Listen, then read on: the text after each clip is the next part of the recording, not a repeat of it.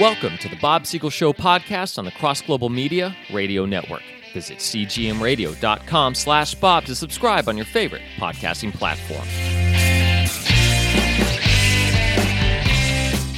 Welcome to the Bob Siegel Show. Our theme Christianity and its relationship to politics and pop culture. Militant Islam is back in the news. A certain Khalid Awad stabbed Rabbi Shlomo Noginski eight times on Thursday afternoon. Now, immediately, the International Business Times reported that the police have yet to establish the motive for the stabbing, and the investigation into the incident continues. My friends, have you noticed that when somebody is attacked by Muslims, we're told immediately not to rush to judgment, not to blame every Muslim in the country? I agree. I don't blame every Muslim every time a Muslim commits some kind of act of violence or murder. But then, when a black man is shot resisting arrest, we immediately have mayors, such as the mayor in Minneapolis, coming on TV, taking the mic, holding a press conference, and saying if the man had been white, this would not have happened. If the man had been white, he'd still be alive. Well, that's not a rush to judgment at all, is it?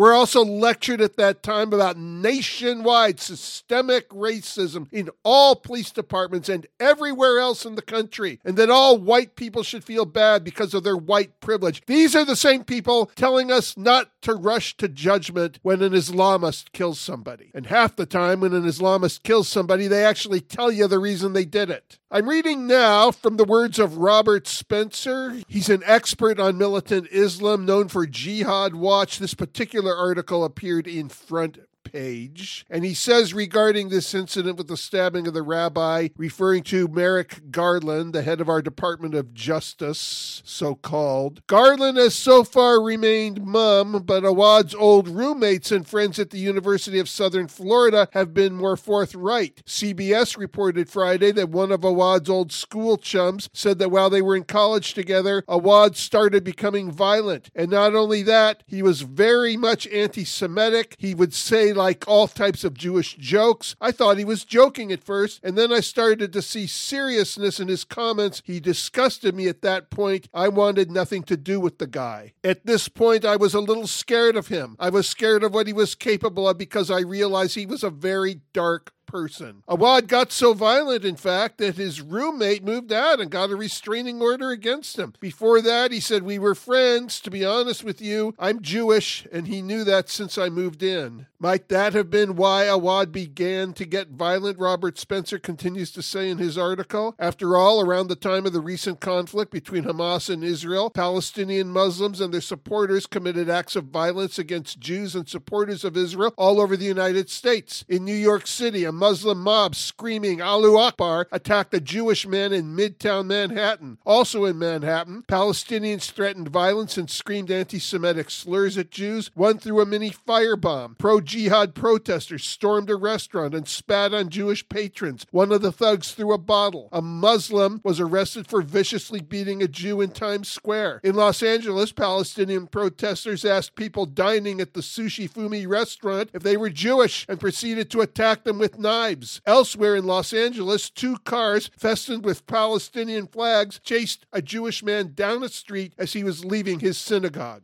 In Florida, a van also bearing a Palestinian flag and emblazoned with the slogan Hitler was right drove past a pro Palestinian demonstration. Okay, there's more to that article, but you get the message. Throughout the years on my radio show, when these incidents come up in the news, I sometimes feel the need to stop, back up, and take a more general look at the Quran and the religion of Islam. I'm going to do that today. We'll start it today, and then we'll continue to talk about this tomorrow. True or false? The Quran is a peaceful book, and its author, Muhammad, was a peaceful man. False. And yes, I am aware that the word false underneath a statement about gentleness of the Quran sets off all kinds of bells and whistles. It collides immediately into a widely accepting talking point. Today, we are expected to go along with the conventional wisdom that Islam is actually a very peaceful religion hijacked by only a handful of nutcase terrorists who are misrepresenting an otherwise benign movement. Undoubtedly, many listeners right now will want to tell me that there are millions of peaceful Muslims in the world world. Indeed, you have met some of them. I believe you. Okay? I believe you. But I have also read the Quran for myself, cover to cover. One who understands the Quran and the teachings of its author, Muhammad, allegedly speaking on behalf of God, also understands the commands to conquer the world in the name of Islam. This conquest is allowed to manifest itself in various stages with a variety of strategies depending on whether the Muslim population is large or small in its respective country. But the ultimate goal is to completely subjugate the nations of the world, offering people the choice of either converting or at least cooperating with Sharia law to some extent. Sharia law, of course, is religious rule. Those who refuse cooperation are to be put to death. This is the destiny of their cause. This is the teaching of their prophet. Now, as a Christian apologist, I have both debated Muslims and shared the gospel with Muslims. Such a balance between direct challenge and friendly interaction has provided me with a unique perspective. For this reason, I commonly receive questions, and let me read a few today. Bob, you have written and spoken on the air a great deal about Islam. Do you believe there are peaceful Muslims? Yes, of course there are peaceful Muslims. There are many, and I have conversed with quite a few. I've had warm talks and exchanges with wonderful, loving Muslims. In fact, I have observed in almost every Muslim I've encountered a deep, sincere hunger and thirst for God. They're often intrigued when Christians talk about a personal spiritual relationship with our Creator that goes beyond formal worship. One of today's best kept secrets, seldom discussed in the media, is that literally millions of Muslims a year convert to Christianity. Now, Having said that, I don't mean to suggest that only Muslims interested in converting are peaceful. All kinds of pilgrims of Islam, satisfied with their faith, view the teachings of the Quran and the Hadiths. The Hadiths are additional alleged holy writings. They view the teachings of the Quran and the Hadiths as incentives to become better people, not to raise havoc upon the planet. However, and I really hope you catch this, folks, write it down if you can. Listen as I speak very carefully. These are delicate but important words.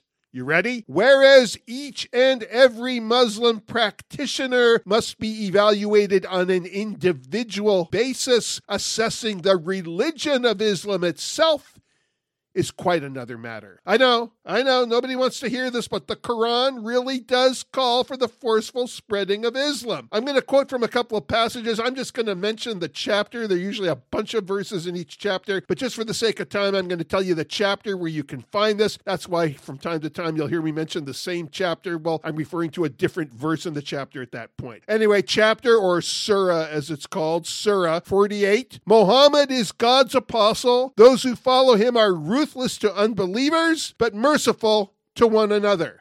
I'd say those words are fairly clear, wouldn't you? You want some more? Here's some more. Surah 8. Remember when your Lord inspired the angels? I will cast terror into the hearts of those who have disbelieved. So strike them over the necks, smite them over all their fingers and toes. Surah 9. Prophet, make war on the unbelievers and the hypocrites and deal rigorously with them. Hell shall be their home, an evil fate. They swear by God that they said nothing, yet they uttered the word of unbelief and renounced Islam. Another from Surah 9. Believers make war on the infidels who dwell around you. By the way, infidels are defined in the Quran as people who refuse to convert to the teachings of Muhammad or perhaps people who had been Muslims but left the faith. Those are the infidels. Now, while the Quran says much about unbelievers in general, it offers additional refined specific comments regarding various people groups who do not embrace Islam, including comments about the Jews. This is especially relevant to our discussion today about what's going on in America and the Middle East between Jews and Muslims. Surah 5 The most vehement of mankind in hostility are the Jews and the idolaters.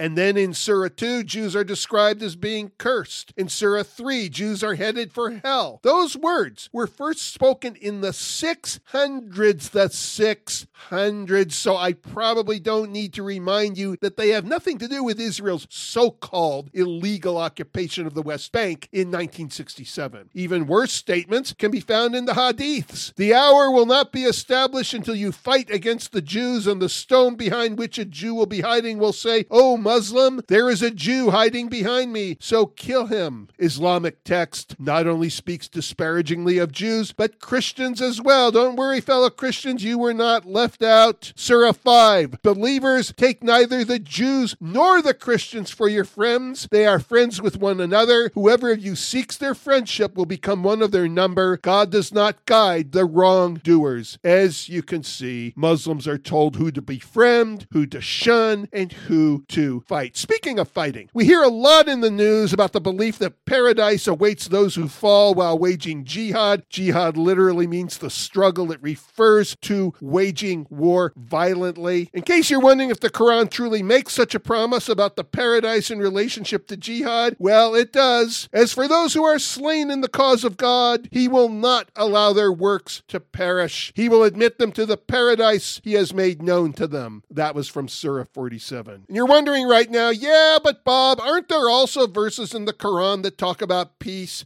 Yes, my friend, it's true that the Quran talks quite a bit about the importance of peace. We can even find verses which go out of their way to forbid forceful conversions. We can. Surah 22 Say, oh, O men, I am sent to you only to give a clear warning. Surah 17 we have not sent you to be a disposer of their affairs for them. All right, so why the paradoxical pleas for both war and peace? The explanation is actually quite simple. Muhammad was originally hoping to spread his new movement peacefully. When this did not happen, when not everyone found the words as soothing and appealing as he had anticipated, when he found that he needed to conquer places like Mecca by force and that this was the only way he would get individuals to accept Islam, Muhammad Muhammad suddenly received new revelations from Allah, and by an amazing coincidence, these updated teachings not only condoned force, but commanded force. Now, here's the thing another one of these little secrets, not really a secret, but so few people know it, it may as well be a secret. It should be noted that the Quran's verses are not collected in chronological order. Instead, they appear according to length, ranging from the longest chapter or surah to the shortest chapter or surah.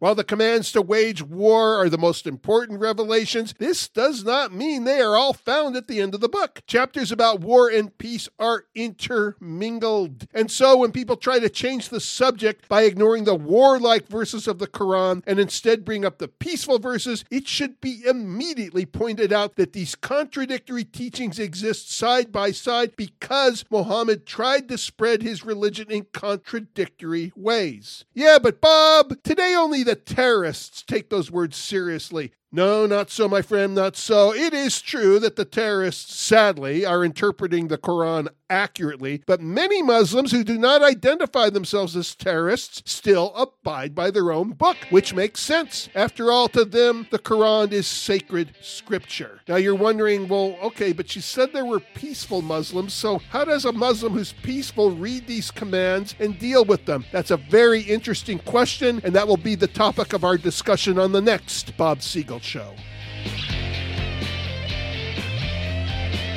The Bob Siegel Show podcast is a production of Bob Siegel and Cross Global Media. Visit us online and subscribe to the show at cgmradio.com slash bob.